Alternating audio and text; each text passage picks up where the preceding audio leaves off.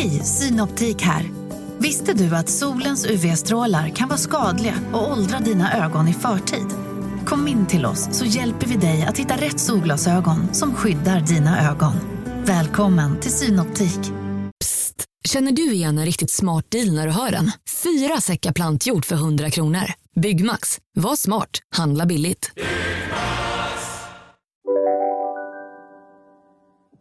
Eh, l'arbitro fischia alla fine e passiamo il turno. È stata dura, ma insomma oggi pomeriggio alle 16 temevamo tutti che andasse peggio stasera.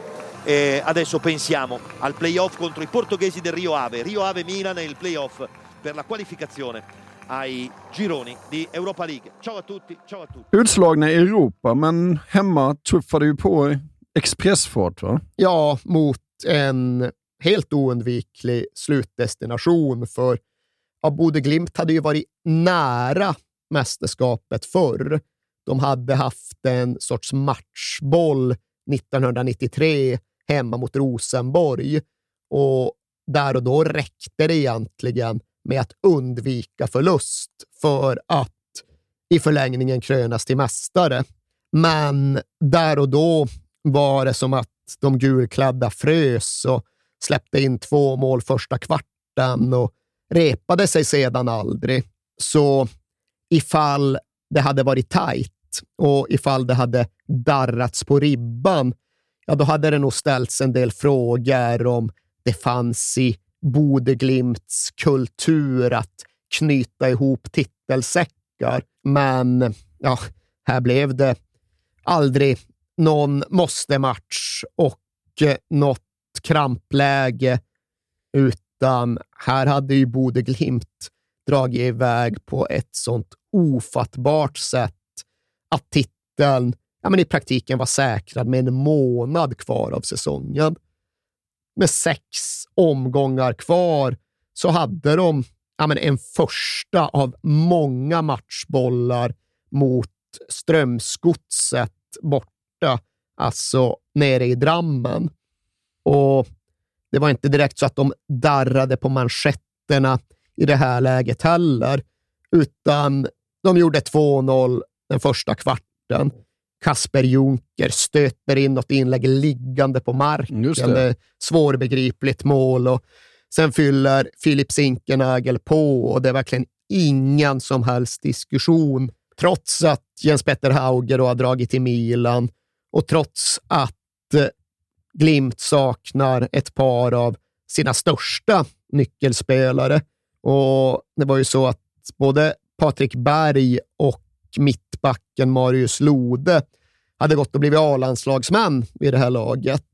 Men det var i detta fall inget som gynnade Bode Glimt, utan de blev coronasmittade på landslagssamling den här hösten och de befann sig alltså isolerade i karantän samtidigt som Glimt säkrade den första ligatiteln i klubbens historia, i Nordnorges historia, i den norra polcirkelns ja. historia. Och det är klart att... Hur kände du? Noterade du detta då? Eller? Jag noterade det. Det gjorde jag absolut och jag kände faktiskt en viss glädje. Men jag måste ju erkänna att liksom min egen samhörighet till staden Bodö och klubben Bode Glimt har varit obefintlig ja, ja. åren. Men du noterar inte att ja, de låg så långt norrut? Jo, jo, jo för ja. helvete, absolut. Ja. Men i det läget var det inte riktigt tillräckligt för att jag verkligen skulle bry mig. Nej. Faktum är att genom historien har jag mest väntat på att någon oligark ska köpa upp Sever Murmansk och börja liksom rösta upp den Aha. klubben. För det, det hade varit en stor polcirkulär grej. Aha. Men ja, min egen anknytning till Bode Glimt var för svag för att jag skulle fira. Det, jag hade liksom inte den rätten. Men däremot är det ju ganska enkelt att känna att det var ju helvete att Patrik Berg inte fick vara där och vara på plats vid det här tillfället. Ja. Han behövde alltså sitta inlåst på ett deppigt jävla köpcentershotell i norra Oslo och följa det här på distans. Och det var ju bara ovärdigt. Men till Bodeglimts heder så ska det ju sägas att det var liksom ett helt självklart stopp efter slutsignalen och efter det första omklädningsrumsfirandet. Då var det ju in på bussen och utnyttja faktumet att Torn hotell i Storo i norra Oslo ligger tacksamt på vägen mellan Drammen och Gardermoen.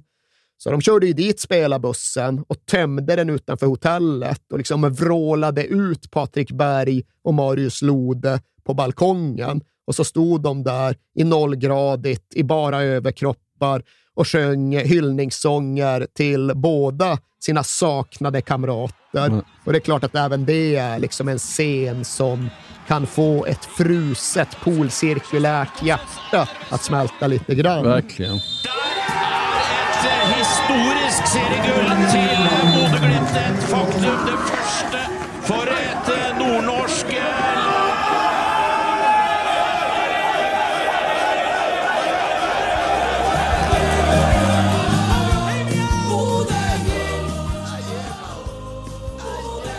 Det finns ju ändå misstanke att eh, Bodus Bodös bubbla är lite väl uppumpad och på fotbollsplanen efter att de har blivit lite sönderköpta här va? Ja, nej, men då fanns ju precis just den farhågan runt laget. Laget som var en så övertydlig fanbärare för Bode in i framtiden. Skulle det ändå visa sig vara en typ av dagslända för ja, hela frontlinjen försvunnen. Nu behövde de skaffa sig ersättare. Nu behövde de återigen ge sig ut och värva pricksäkert och rekrytera ambitiöst. Och det ska ju också sägas att det är inte alldeles enkelt, för även om du för det är ju även om, svinsvårt skulle jag säga. Även om nu du brinner för möjligheten att bo i Bodö mellan november och mars, så finns det andra som har reservationer. Jo.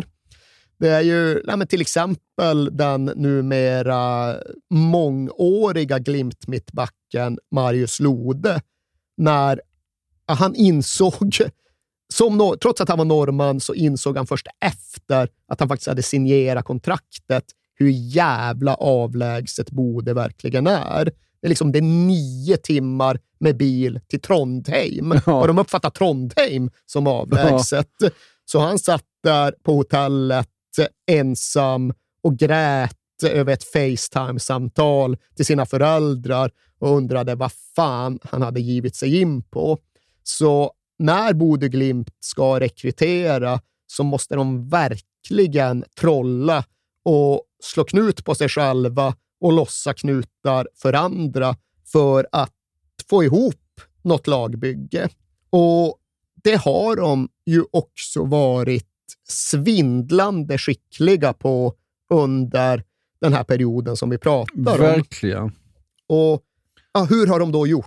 Hur har de tänkt och resonerat? Jag måste bara säga en grej först. Det är att för en gångs skull sitter de nu med en fet bankbok de har gjort en rekordsäsong säsongen innan. Att inte klia i fingrarna att ah, nu kan vi gå ut och värva något riktigt namnstarkt här. Ja, men det är ju precis just det att det vore ju att gå rakt emot det de själva förespråkar och utgår ifrån. För det är väl någonstans det första svaret som de själva ger när någon utomstående undrar hur fan de träffar så rätt hela tiden. Ja, vi ser på färdigheter, istället för att se på namn.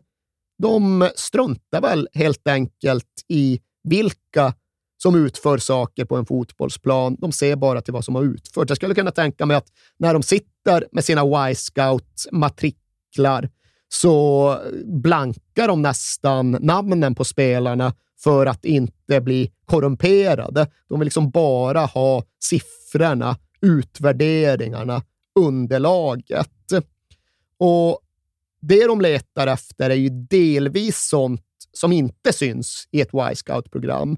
Det är ju liksom typ, personlighet, karaktär.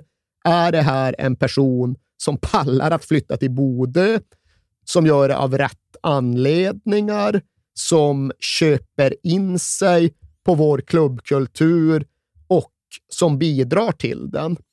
Men därefter är det ju också konkret uttryckt potential som Bode Glimt letar efter.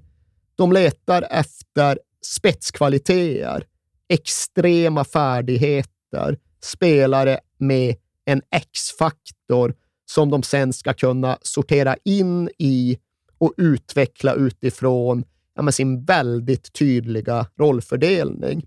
De vill ha rollspelare där varje given roll är förknippad med ett par egenskaper som värdesätts högre än andra.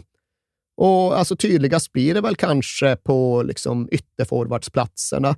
Ja, vad vill de ha där? De vill ha fart. Ja. Och de vill ha genombrottsförmåga. Och så vill de väl ha en viss typ av slutprodukt. Men det sistnämnda, eller allt det där egentligen, sorterar de väl oftast in under potential. För det färdigutvecklade har de ändå inte råd med. Kan de ändå inte locka till sig. Nej, för vem vill inte ha fart på kanterna? Liksom? Nej, exakt. Ja. Så jag tror att det de tittar efter, okej, nu måste vi rekrytera en ytterforward. Ja, vi vill ha en spelare med fart som orkar jävligt många högintensitetslöpningar och som därmed liksom har en vägvinnande genombrottsförmåga. Då tror jag väl att de tittar på liksom toppfart. Okej, här har vi någon med en jävla acceleration och eh, sprintkapacitet. Och sen kanske den där jäveln bara har gjort fyra sådana sprints på en halvlek eller något i den stilen. Ja, men ifall vi bara bygger upp honom fysiskt, ifall vi bara ser till att han tränar rätt, då kommer vi få honom att orka göra 12 sådana sprints på en halvlek. Och då förvandlar de potential till förmåga.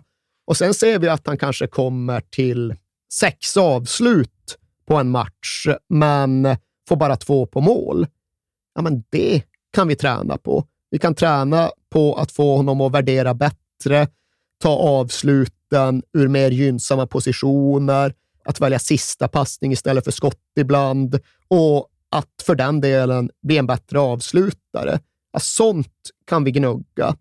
Och därtill kan vi framför allt få den här spelaren med de här spetsegenskaperna att ingå i vår kollektiva spelmodell. Vi kan visa spelmönster och samhandlingar som kommer få den här killen att växa in i vårt spel och på så sätt växa till något som ingen trodde att han skulle kunna bli. Det är väl där någonstans deras rekryteringsmodell ligger. Och hur spelar de fotboll då? Ja, som Åsmund Björkan ibland säger, vi har haft en tydlig spelstil i mer än 50 år. Och Bode Glimt har i Norge förknippats tätt med snabb kontringsfotboll i 4-3-3-formation, ja, men ända sedan Duttebergs tid. Men sen brukar det ju sägas att eh, den här modellen först fick en stor uppdatering 1992 när Trond Sollid kom in som spelande tränare från Rosenborg med då Nils-Arne Eggens tankegods. Det var efter det som de gick upp första året och vann kuppen andra året med typ nio nordnorska spelare i elvan. Och de som snackar förutsättningar, de vill också gärna betona att det var under de här åren som de fick Nordlandshallen till Bodö, alltså en inomhushall, där de kunde träna ordentligt under dina favoritmånader mellan november och mars. Och därefter kom ju sen då den andra stora tydliga uppdateringen av Bode Glimt-modellen, alltså det som skapade Bode Glimt 3.0 när Kjetil Knutsen kom in. Och tidigare hade de ju då spelat kontringsfotboll i 4-3-3, alltså de hade stått lågt och sen försökt ställa om med fart. Men nu började de då istället pressa högt, Ja. men fortsatte ställa om med fart. Och skillnaden blev såklart att snarare än att behöva tillryggalägga 70 meter vid varje bollerövring så räckte det nu med 20 meter. Och vill ni ha en tydligare tankebild som ni känner till så vet jag ju att Jürgen Klopp och hans Liverpool är någon form av taktisk förebild och idealmodell för dagens Bodeglimt. Jag måste ställa frågan till dig, Erik. Den är lite utanför. Varför spelar inte fler svenska lag så? Jag vet inte vad det tydliga svaret är på den frågan. Vi kommer ju från ja, men en annan utgångspunkt. Vår utgångspunkt förblir ju 4-4-2 från Bob Houghton. Ja. Norsk fotbolls utgångspunkt får ändå sägas vara 4-3-3 från Nils-Arne Eggen. Och det vi sen har sett de senaste åren, det är ju någon form av motreaktion gentemot det väldigt rigida och raka 4-4-2-spelet. Och den motreaktionen har för oss kommit att utgå mer ifrån ja, men Pep Guardiola och det katalanska än Jürgen Klopp, Ralf Rangnick och det tyska. Och jag vet inte om det finns någon exakt tydligt giltig förklaring till det, men jag tror någonstans att det är där vi är. Vi utgick från brittisk 4-4-2 och när pendeln svängde så var det det katalanska passningstriangelsarvet som lockade flest svenska tränarinnovatörer. Men den norska fotbollsmodellen kom i alla fall i ganska hög utsträckning att gå från Eggens 4-3-3 och då genom Kjetil Knutsen närma sig det tyska. Sen är inte det heltäckande. Menar, herregud, de hade Lasse Lagerbäck som norsk förbundskapten ja. alldeles nyligen. Så det är ju Jo, men det är ändå inte... intressant. Ja. Ja. Ja, så vi har ju, precis som du säger, inte riktigt något lag som har byggt spel, som har byggt framgång på ja, men den här Stuttgart-skolan som vi redogjorde för i avsnittet om Ralf Rangnicks Hoffenheim. Den som i grunden är Jürgen Klopps fotboll och i förlängningen Kjetil Knutsens fotboll. Nanne Bergstrand gick ju till Hammarby och predikade högt och tydligt om det tyska spelet och om framtidens fotboll och farten som den krävde. Men det gick ju inte att se särskilt mycket av det han pratade om omsatt i fotboll i Bayern under de åren. Nej. Och jag vet inte om det avskräckte vissa andra klubbar från att försöka. Ja.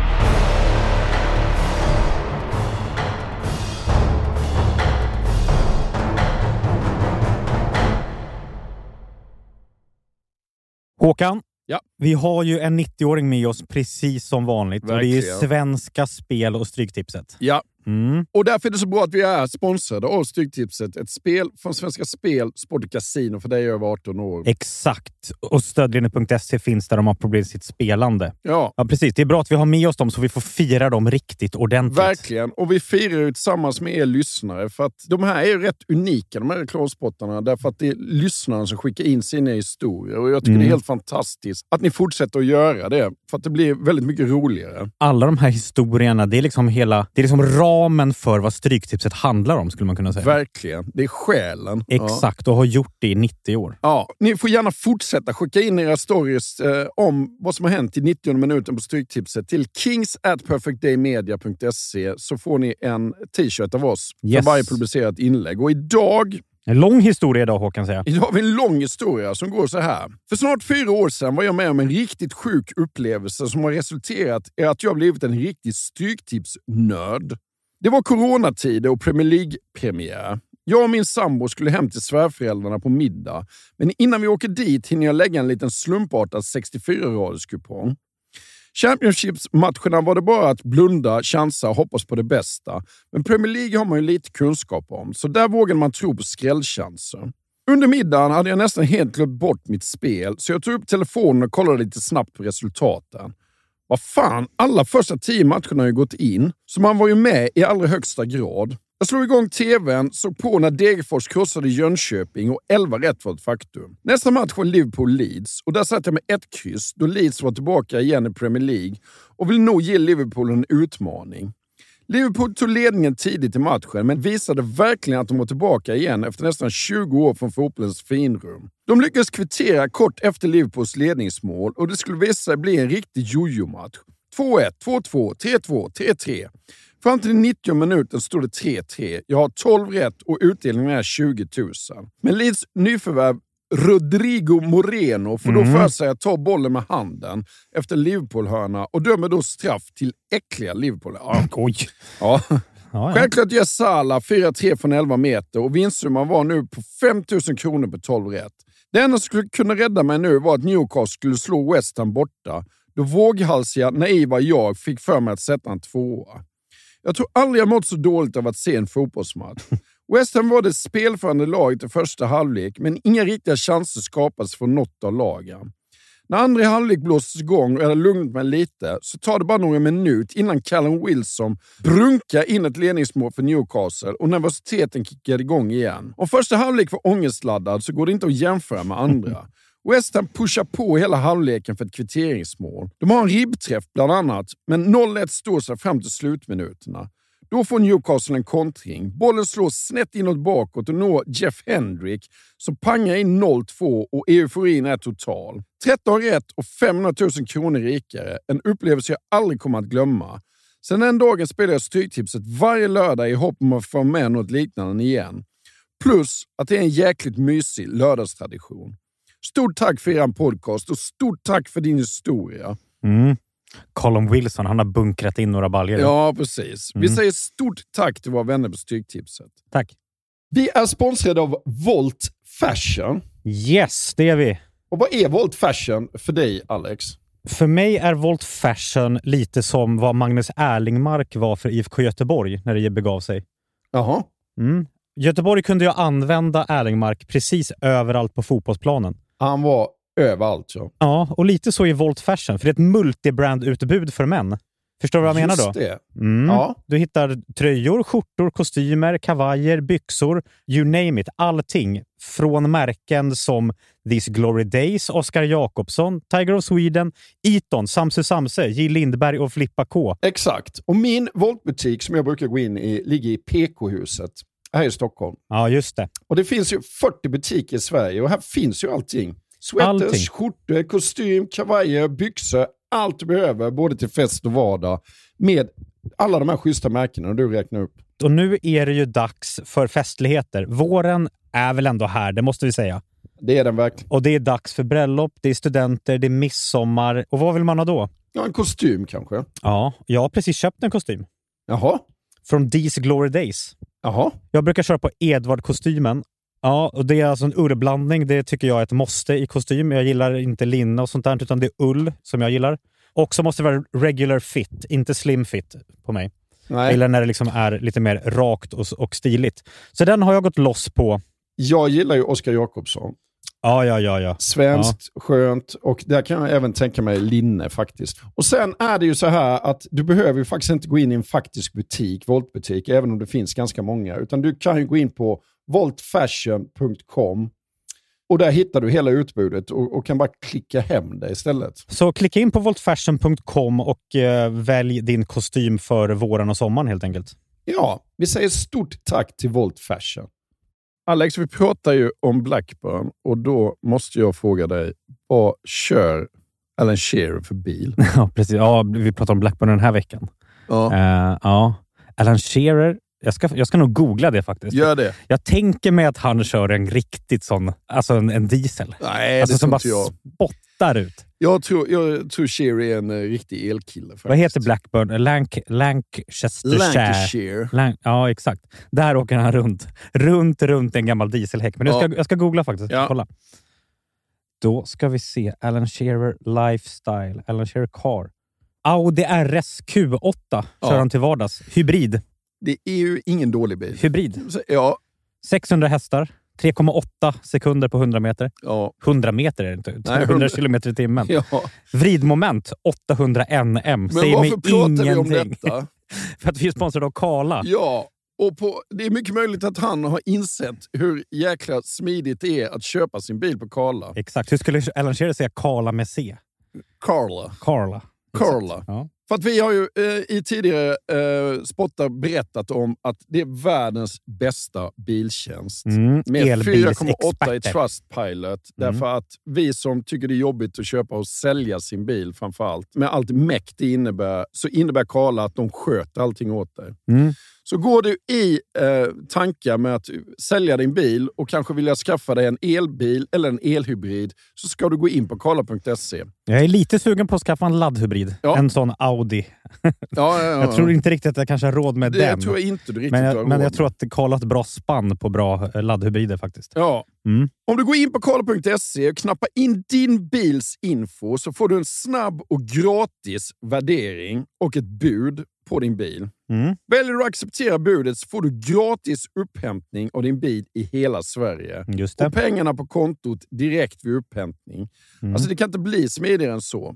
Och Karla sköter allt från pappersarbete till dammsugning av baksätet. Ja, alltså det, det Det slipper jag gärna. Alltså. Ja. Och när du ändå är i farten så kan du kika om du hittar någon ny drömbil på Karla.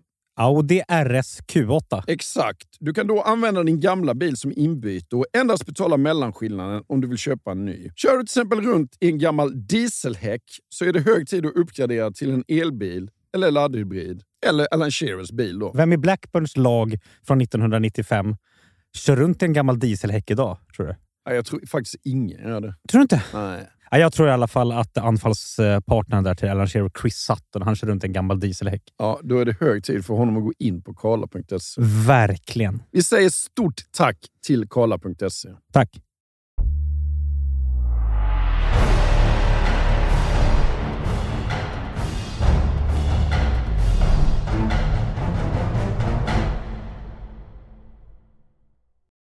Okej Erik, de går in i 2021 som regerande mästare. De har tappat massa spelare. Vad har de för trupp?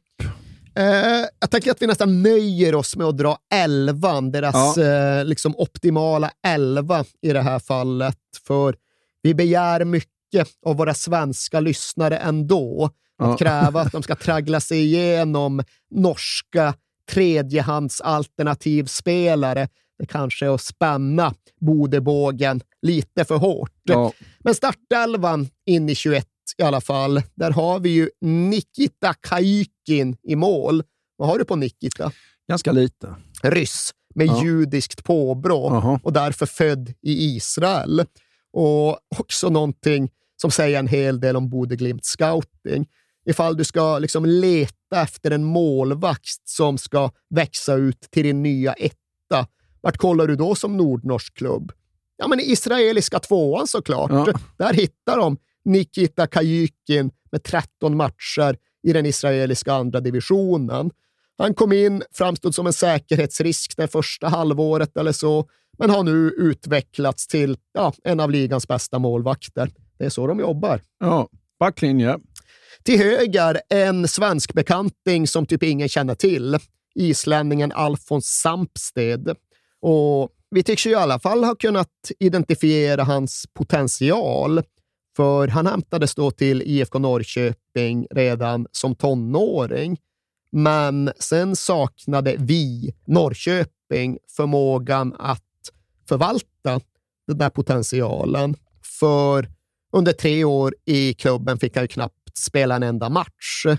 Istället var det utlåningar till Sylvia och till Landskrona Boys. Och 2019 ja, då gjorde han 16 matcher i svenska ettan, alltså svenska tredje divisionen. Och sen blev han tillbaka skickad till Island, där han gjorde en handfull matcher för Breidablick. Och sen skars han liksom bort från IFK Norrköping och svensk fotboll. Och i precis det läget, ja, då plockar Bodeglimt in honom och sen den dagen har han börjat stapla titlar på hög och knappt missat en match för ett Bodeglimt där han är helt självklar som ordinarie Det högerback. är ju otroligt. Bra jävla duellspelare och komma upp i banan och slå inlägg och motsvara just de här fysiska kraven som Glimt ställer. Ja. Mittbackar. Eh, dels Brede Moe, en erfaren trönd som varit med hela vägen. Han har varit länge i Bodeglimt nu och är både pålitlig och passningssäker. Marius Lode bredvid honom är väl lite mer av ett rubriknamn. Inte minst med tanke på att han har tagit en jävla väg mot toppen. För han var ju avstängd. Ja, men från do- allt- doping, va? Ja, dopnings, positivt dopningsprov. Och jag kan inte värdera hans förklaring. Som då består av att han typ hade lånat sin syrras ADH-medicin Ritalin för att kunna koncentrera sig inför en tenta. Jag har ingen aning om huruvida det är en giltig förklaring Nej. eller inte. Men han blev då avstängd från all fotboll, i alla fall all professionell fotboll, under ett helt års tid under en nyckelfas av karriären. Och då fick han liksom spela för sitt studentlag lite grann och samtidigt med att han pluggade så jobbade han extra på restaurang Möllehagen i Brynäs centrum för att få ekonomin att gå ihop. Och det var ju bara det att eh, det är en restaurang som ganska ofta frekventeras av spelarna i Bryne. Så där fick Marius Lode liksom stå i köket eller springa med brickor och servera sina egna lagkamrater. Och det kan man ju förstå att det är en mentalt lite trixig situation. Ja. Vet du förresten vem en av lagkamraterna i dåtidens Bryne var? Nej. En ung Erling Haaland. Jaha. Han lämnade Bryne efter att tillsammans med en comebackande Marius Lode ha spelat Bryne ur högsta ligan för första gången på så här 45 år eller något i den stilen. Men ja, Haaland hämtade sig och det gjorde faktiskt Marius Lode också. Har verkligen blivit en bärande spelare i Bodeglimt och värderas kanske framför allt väldigt högt för sin förmåga att ta med bollen upp ur backlinjen och bryta motståndarnas linjer. Vänsterback. Ja, där har vi ju en kille som vi har nämnt tidigare. Killen som kostade huvudtränaren jobbet där hösten 2017. Alltså Fredrik Björkan, sonen till Åsmund Björkan som valde att kliva åt sidan för att inte krångla till det för sin grabb under uppstarten av sin karriär. Och det var ju humanitärt tänkt, men Fredrik Björkan hade nästan garanterat visa sig vara tillräckligt bra för att eh, stå bortom ifrågasättanden oavsett vilket. Har varit en av de absolut viktigaste spelarna för Bodeglimt under de här åren vi pratar om. Inte minst för sin förmåga att ja, men forsa fram med bollen längs kanten och sen vända om och skägga hela vägen tillbaks igen. Han har verkligen de fysiska förutsättningarna för att fylla en hel kant själv och han klarar av att göra det två gånger i veckan, år efter år. Extrem kontinuitet på honom. Spelar alltid, presterar alltid. Mittfält. Ja, där har vi gått igenom Patrik Berg och Ulrik Saltnäs. De två lagkaptenerna som ganska broderligt har delat på bindeln och som då båda behövde övervinna höga personliga mentala hinder för att överhuvudtaget spela regelbundet. Men det är någonstans centralfigurerna både på planen och i hela klubbygget under de här åren. Sen har då de kommit att flankeras och kompletteras av killen med det för svenskar väldigt lustiga namnet Sondre Brunstad Fet. Jag bara, kan inte han komma till Sverige och börja spela? Vad vill du ha ut av Nej, jag det? vill bara se att det står fet på ryggen. Det betyder alltså tjock, om det inte betyder det på norska, eller om ni inte vet vad det betyder. Och, ja, någonstans vill man ju att han ska spela som en tjockis, att Ja. han bara liksom ska stå i mittcirkeln och fördela bollar. Men tvärtom så är väl hans X-faktor, hans spets, just hans rörlighet och hans kapacitet att täcka ytor och springa i båda riktningarna med väldigt hög intensitet. Och alla Bodes mittfältare, eller innerlöpare som de säger, de ska ju just följa med framåt och fylla på i boxen och bidra med mål och poäng. Och det är ju verkligen Sondre Brustad fet. Och även här är det ju en sån där jävla fantastisk Bodövärvning för honom plockade de ju då från Ålesund i den norska tvåan där han inte hade fått spela. Nej. Och sen så liksom borstar de av händerna, förklarar för honom vad han behöver göra och fyra månader senare är han en av tippeligans bästa spelare. Och ja, de gör det ju gång Ja, det efter gång. Och det blir ännu mer tydligt när vi sen pratar pratar om, jag vet inte om jag ska kalla det 2021-säsongens stora förvärv. För ja, det har visat sig bli det, men det var inte heller på något sätt givet på förhand. För okej, okay, målsprutan Kasper Juncker hade dragit till Japan med sina 27 mål. Ja, det är ändå en rätt stor kostym att fylla. Och kanske var det så, alltså, de var i grunden lite sugna på att försöka ersätta Juncker internt. De tänkte i alla fall ge möjligheten att försöka till en kille som heter Victor Boniface. Och honom, ja, var tror de hade hittat honom? I någon annan division någonstans? Ja, i den nigerianska klubben Real, Real Sapphire. Och jag vet inte fan vad Real Sapphire ens är, för jag har aldrig sett till dem i den nigerianska högsta ligan. Jag vet inte om de håller till någonstans i någon regional division eller om det bara är någon sorts ungdomsakademi. Men du har ändå koll på nigerianska första ligan? Ja, man, man skummar ju av tabellen ibland. Kolla hur det går för Emi nu för tiden, ifall de behåller dominansen. Men ja, Boniface hade de då hämtat när han var 18 och sen hade de ägnat några år åt att slipa den diamanten. Och det är en spelare med extrema fysiska attribut. Så satans kraftfull har han framstått som på de bilder som jag har sett. Och här var väl ändå förhoppningen att han kanske skulle kunna bli en jävla sensation. Och det är lite som det ibland är med västafrikanska spelare med extrema attribut, att de hinner knappt ens spela i Skandinavien innan klubbrygge ska in och värva Odilon från Hammarby. Och tydligen var det just Klubb Brygge som mer eller mindre hade 30 miljoner spänn på bordet för Victor Boniface utan att han egentligen hade gjort så mycket för Bode Glimt. Men allting sattes liksom ur spel när Boniface lyckades dra korsbandet för andra gången sedan han kom till Norge. Och det var samma korsband en gång till. Oj, och vet du hur han drog det? Nej. Ja, det är knappt så att jag vet det, för det var ju väldigt mycket smusslande och tisslande och tasslande om det från Bode Glimts sida. De kommunicerade bara att det var under en icke fotbollsrelaterad händelse. Uh -huh.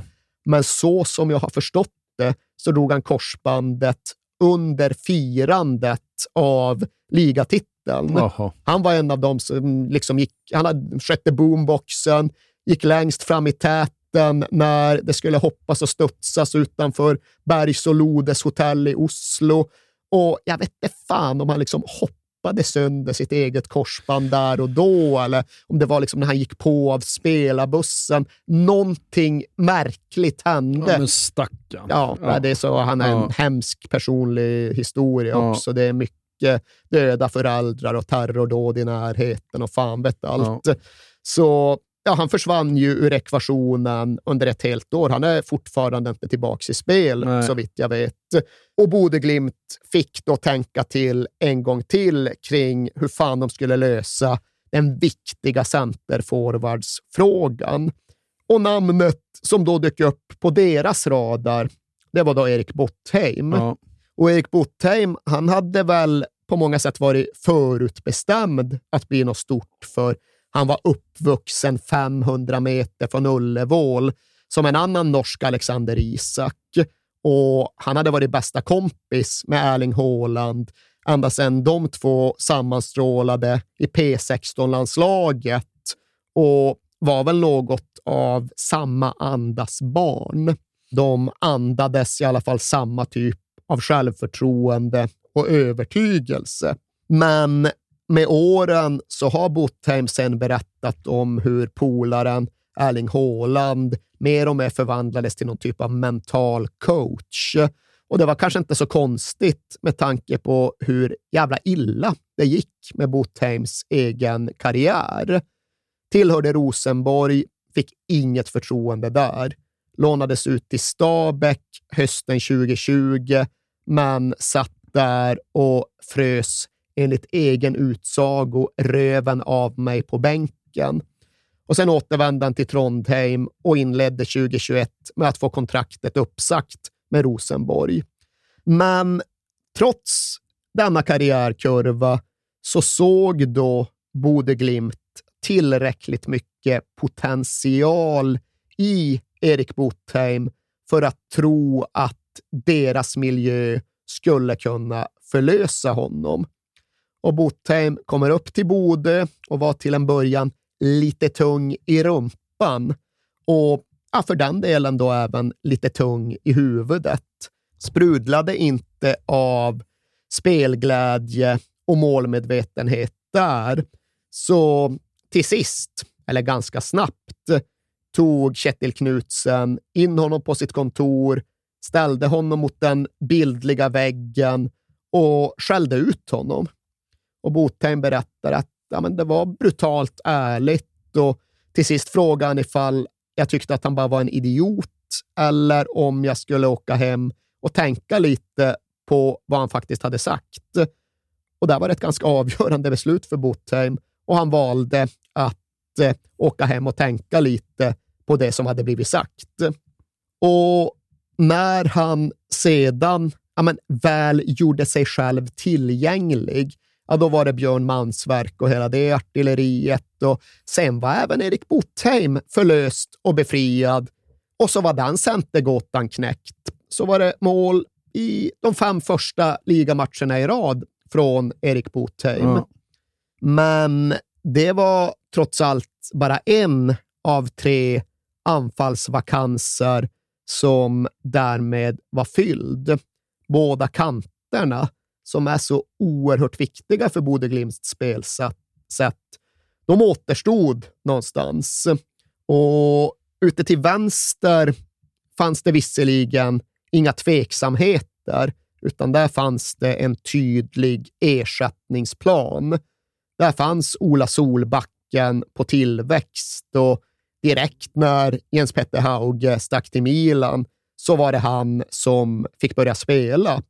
Och det fick han fortsätta med och det gick bra. Inte super, superbra, men starka 3 plus bra under våren 2021. Men sen gick Solbacken sönder i juni och skulle bli borta i två månader. Och på det kunde vi då lägga att den handplockade ersättaren på högerkanten, Sondre Sörli, som hämtats från Kristiansund, han hade det ännu tuffare.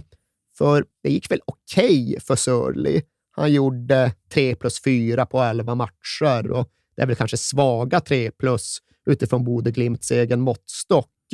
Men sen gick han och drog vänstra korsbandet mot Stabäck och det var ju i praktiken säsongen över för honom. Ja.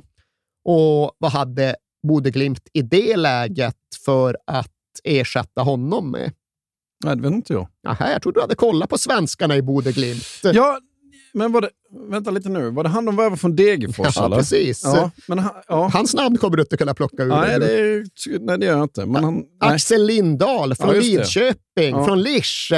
Han hade de sett någonting i, men de lyckades inte riktigt förlösa Axel Lindahl, så han fick ju inte den där självklara platsen och han klev inte heller in och fyllde högerkanten, utan in i sommaren 2021 så fanns det luckor i Bodeglimt-pusslet och de blev allt fler för skadesituationen närmade sig ju längre säsongen gick någon typ av skadekris.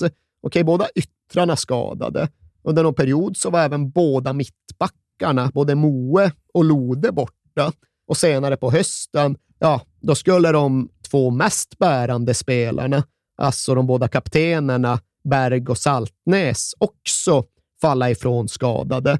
Så det var en mycket mer utmanande säsong för Bodeglimt 2021 jämfört med 2020 och in mot sommaruppehållet låg de bara fyra i tabellen efter lag som Lilleström och Kristiansund och faktiskt med en liten lucka upp till Molde i täten.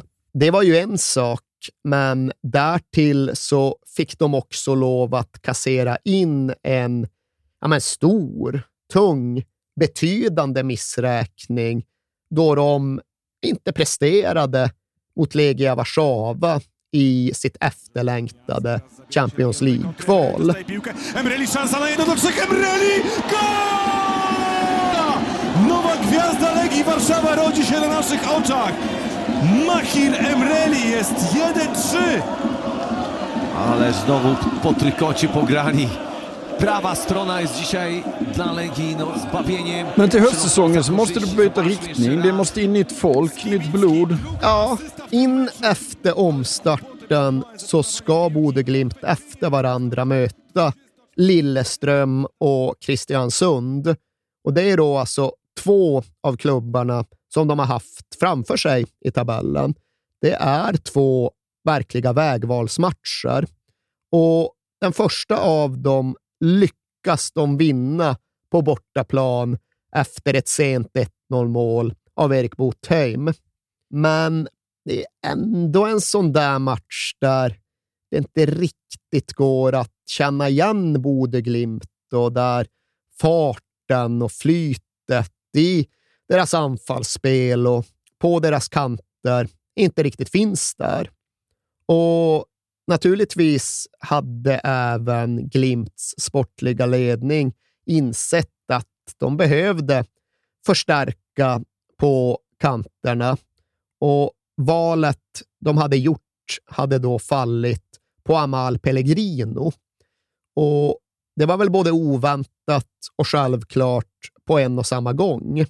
För den norska tanzanien Amal Pellegrino hade fyllt 31 år och passade ju på så sätt inte alls in i Bodeglimts vedertagna profil. Men han hade å andra sidan gjort 25 mål för Kristiansund säsongen före. Enbart blivit slagen av Kasper Junker i Tippeligans skytteliga och fanns nu tillgänglig efter ett kortare pengasamlarstopp i Saudiarabien. Så Glimt tog in Pellegrino och han skulle göra sin första ligamatch för klubben i den viktiga hemmamatchen mot Kristiansund. Och även den står, likt hela säsongen, och väger efter en spelad timme. 0-0, jämn match.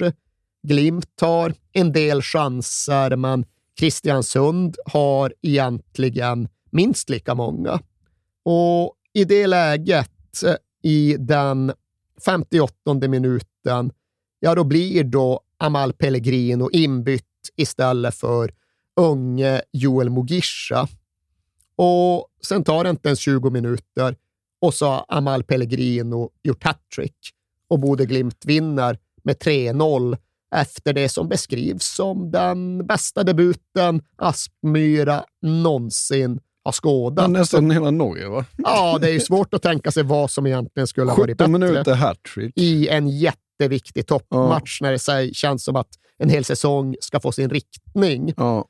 Matchen därefter spelas i Lejonets, eller som de själva säger, Polkagrisens egen kula. Det är ärkerivalerna Tromsö på bortaplan. Och med en halvtimme kvar, då leder Tromsö med 2-1. Pellegrino har gjort mål, men det är alltjämt underläge för Bodeglimt. Men under sista halvtimmen, ja, då är det ledarfiguren Ulrik Saltnäs som kliver fram.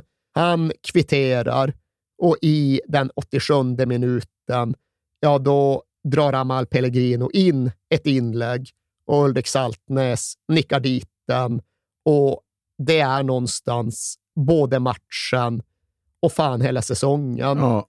För nu vänder ju sig inte Bodeglimt om igen. Nu har de fått upp farten och nu ska de inte förlora en enda seriematch på hela återstoden av ligasäsongen. Ulrik Saltnes, hvordan oppleves det å være matchvinner i denne her fotballkampen? Perfekt. Det er skikkelig skikkelig vanskelig kamp med tanke på det vi har vært gjennom, men allikevel så er vi bedre enn dem. Og det er helt, helt nydelig. Så det var utrolig deilig. Vanskelig for meg som sto på bortefelt i dag å se at det var du som var sist på ballen på sideskåringa, men det var det et mål, altså? Ja, ja. Altså, er det corner, så trenger du ikke å se Niklas. Da, da vet du hvem som skåra. Så uh, det var jeg, ja, heldigvis. Uh, og det er jeg glad for. Och det är dags för Europa igen också. Ja, så de får ju en andra chans i Europa. Det hade ju inte gått som vi hade hoppats mot Legia, men eh, numera finns det ju både en och två räddningslinjer och Bode Glimt skickades in i ett kvalspel till nystartade Europa Conference League. Och där är det väl inte heller den här glamourraden som sträcks framför dem i själva kvalspelet. Det är då Valur från Island, Pristina från Kosovo och sen... Ta mig fan Salgiris igen. Från Vilnius, Lithuania. Så är det. Men jag ska inte säga att de bara viftar bort de här motståndarna, men de tar sig i alla fall förbi och fram och in i ett historiskt första Conference League-gruppspel. Och där inleder de ju med att slå Zorja från Luhansk med 3-1 och så får de med sig en fin 0-0-poäng från matchen mot CSKA i Sofia. Men ja, ni vet ju alla vart vi är på väg med detta. Ja, för den 21 oktober så tar de emot Roma. Och jag vet inte fan ifall nationalsången Barndomsminne från Nordland någonsin har sjungits lika högt och innerligt som den sjöngs in mot avspark den här kvällen. Och ja, det är kanske inte, eller det är ju inte den viktigaste matchen i Bode Glimts historia, men redan på förhand är det fan den största matchen i Bode Glimts historia.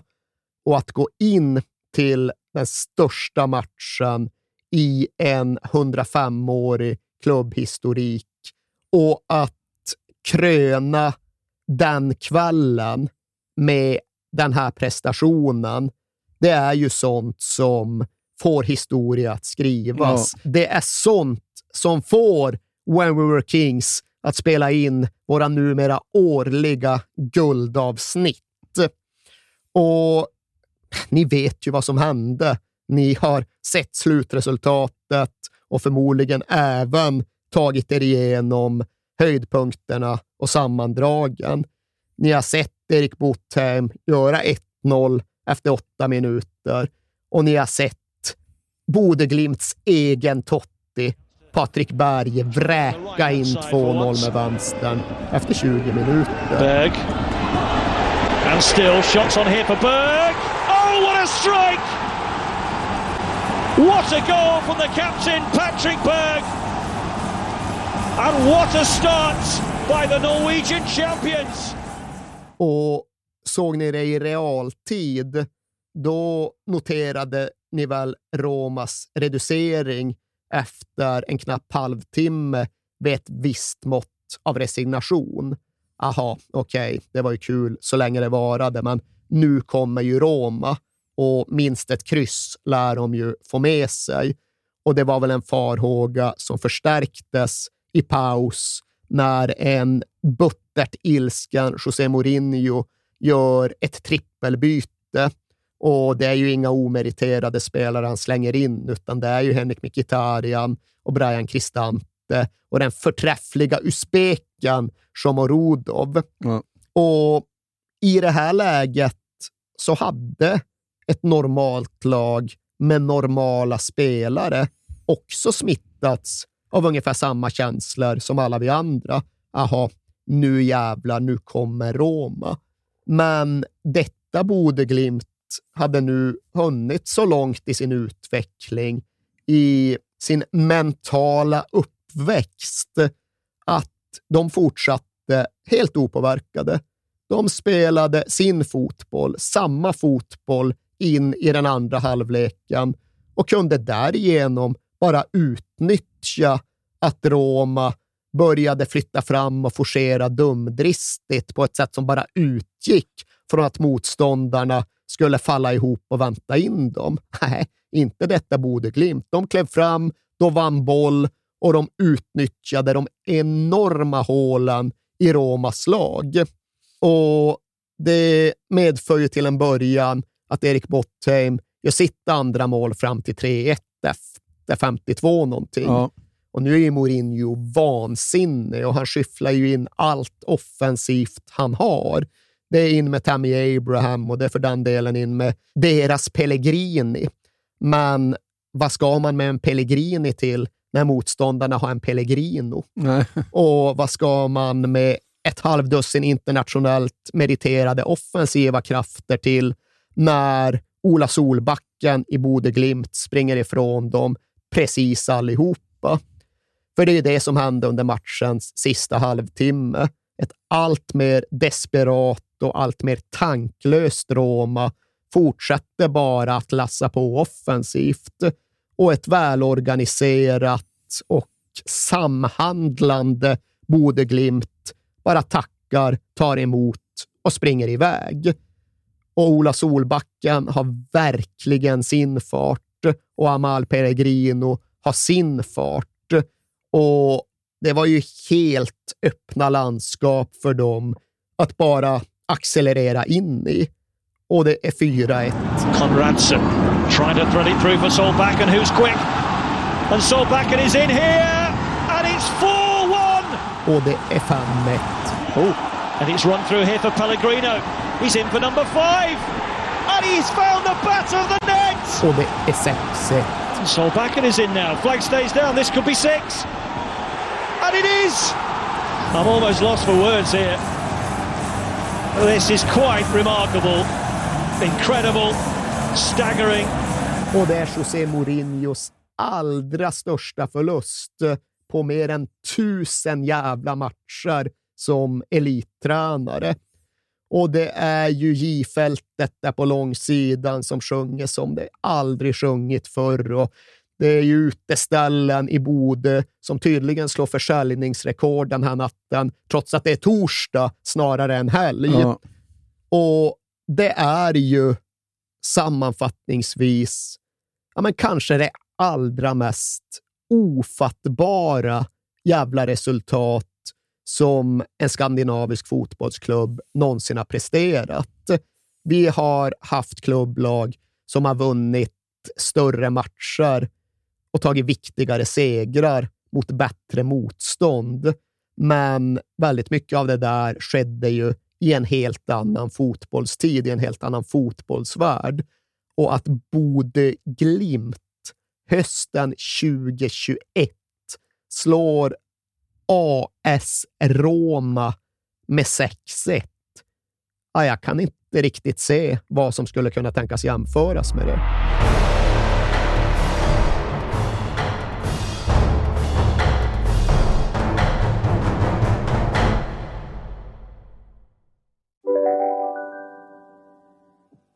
Hej, Synoptik här.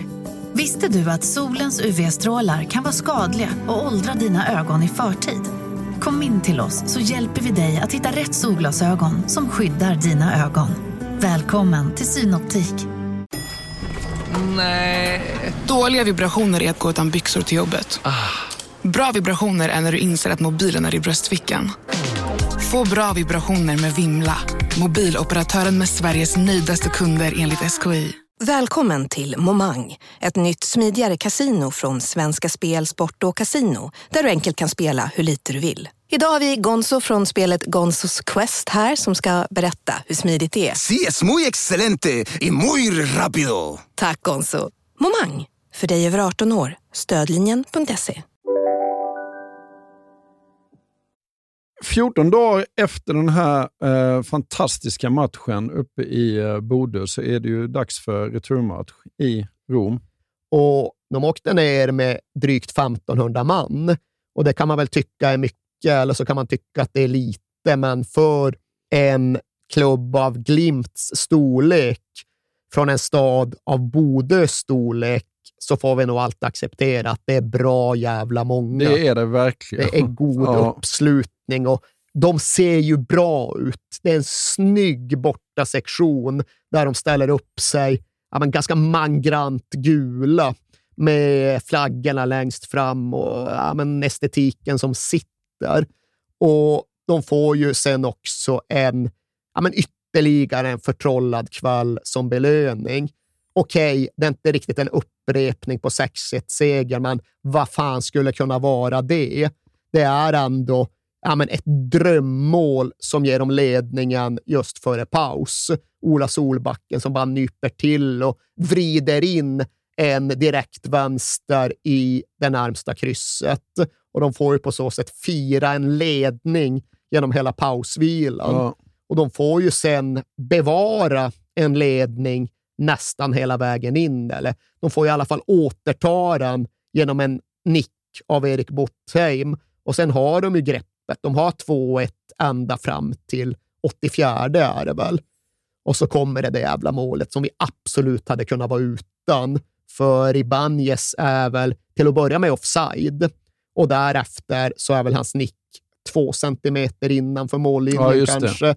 Så det är ju ett grymt mål att släppa in, i synnerhet då som det hade blivit bortdömt ifall det hade funnits VAR i Conference League. Ja. Sen hade förmodligen Roma fått en straff ifall det hade funnits VAR i Conference League. Ja, så vad fan. Ja. Men okej, okay, 2-2 borta mot Roma. Det kan väl Bode Glimt tugga i sig. Ja. Det kan de tycka är helt okej okay när de gemensamt firar nedanför den där borta sektionen efter slutsignal. Men det var inte så att Kjetil Knutsen joddlade av förtjusning när matchen väl var avklarad, för han kunde konstatera att ja, fan, alltså deras pressspel är inte särskilt imponerande, men jag gjorde för sena byten. Det är bara att erkänna. Jag gjorde för sena byten. Ja, men rätt mycket så. Ja. ja. men vi blev trötta och därför blev avstånden för stora. Och det hade jag kunnat förhindra, eller i alla fall avhjälpa, genom att göra fler och tidigare byten. Så han höll liksom upp sina händer och tyckte att han själv inte hade varit duktig nog Nej. efter 2-2 borta mot Mourinhos Roma. Men de allra flesta andra kände nog att det var helt okej okay, det här, Kjetil.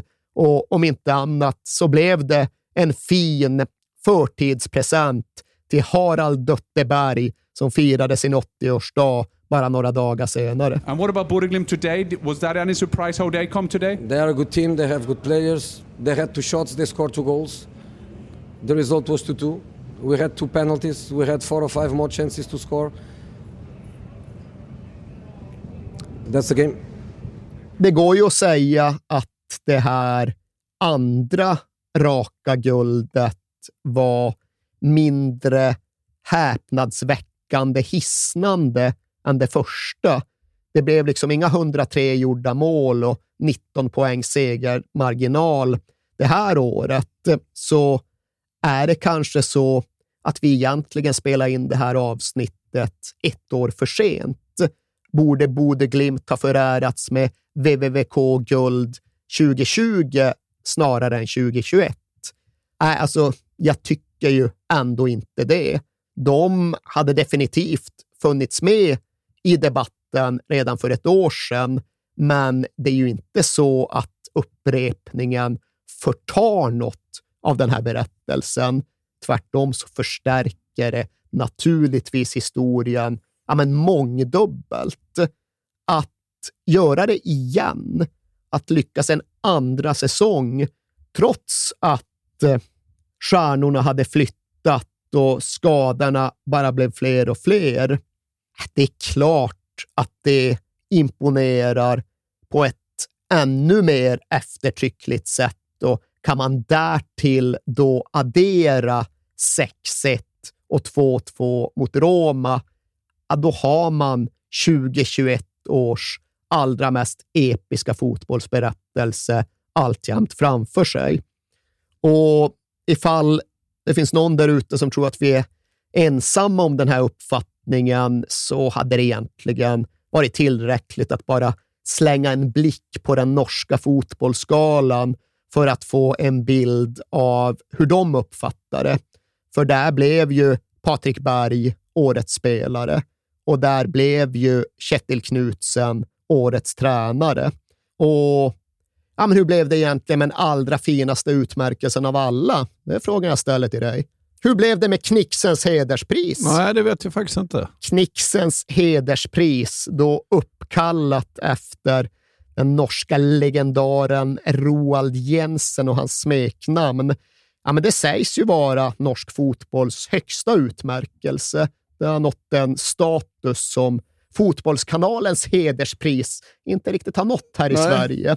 Men det tilldelades ju då rätt och slätt till familjen Berg för Ja. allt det som alla deras medlemmar har uträttat under sina liv. Och jag skulle vilja se den jäveln som protesterar mot den utmärkelsen. Och jag skulle för den delen också vilja se den personen som nu har börjat tvivla på Bode Glimt. För på ett sätt hade det väl gått att säga att vi kanske snarare än att spela in det här avsnittet för sent, spela in det för tidigt. För än är väl inte berättelsen över. Herrejösses Bode Glimt ska ju möta Celtic i Conference League-slutspel här om några veckor och vem vet vart det kan ta vägen. Men med det sagt så måste vi nog ändå säga att den där sista guldfesten och den där fotbollsgalan på ett väldigt tydligt sätt kändes som ja, men sista natten med gänget. För nu drar ju Fredrik Björkan ner till Berlin för att spela sin fotboll i Hertha framöver. Och nu sticker ju Patrik Berg för att testa vingarna i franska Lans. Och nu drar ju Erik Botheim till Ryssland för att försöka fylla Marcus Bergs skyttekungaskor i Krasnodar. Och även om min tilltro till Glimts förmåga att ersätta dessa spelare är väldigt, väldigt hög, så går det inte att komma ifrån faktumet att det numera är rätt få av grabbarna som påbörjar den här historien som ska fortsätta den framöver. Så det känns som ett ganska logiskt tillfälle att spela in dessa avsnitt. Men det var ju så oerhört viktigt och så väldigt glädjande, måste jag säga, att Kjetil Knutsen inte lyssnade på lockropen från Rosenborg här under vinterveckorna. Att han inte heller frestades så mycket av kontinenten att han valde att lämna, utan istället valde att signera ett långtidskontrakt med Bodeglimt. Det är ju någon form av garant för att miraklet ska permanenteras. Och ifall inte det räcker som garant så har vi ju annat att ta av. För visst, det kommer kännas främmande nu när Patrik Berg drar till Frankrike och vi därför står inför en säsong utan Berg i Bode Glimts A-lag. Jag tror att ifall du tar de senaste 64-65 säsongerna så får du knappt ens ihop 15 stycken då vi har saknat en Berg. Och vi får alltså ihop ungefär 50 där det har funnits någon. Men vad fan, även om nu Runar Berg faktiskt har slutat som marknadschef för Bode Glimt så finns ju Örjan Berg kvar där som chef för föreningens barn och ungdomsavdelning. Och framför allt, varje dag klockan 11 så vet vi ju att kaffekokaren står på på Aspmyra och vi vet att hjältarna och legendarerna från kupplaget 1975 kommer dit för att fika och för att tjabba och för att minnas och för att någonstans försäkra sig om att Bode Glimt förblir Bode Glimt. Och så länge Harald Berg är en av de gubbarna, ja, då behöver vi inte vara oroliga. Och Harald Berg, han är ju evig. 80 år fyllda idag, absolut, men nu finns det ju beslut taget på att han ska bli staty utanför Aspmyra. Och så länge Harald Berg står där och vakar, då kommer Bode Glimt förbli Bode Glimt. Och så länge Bode Glimt förblir Bode Glimt, då kommer det att talas om mirakelåren 2020 och 2021. Gå med mig Bakom skuggor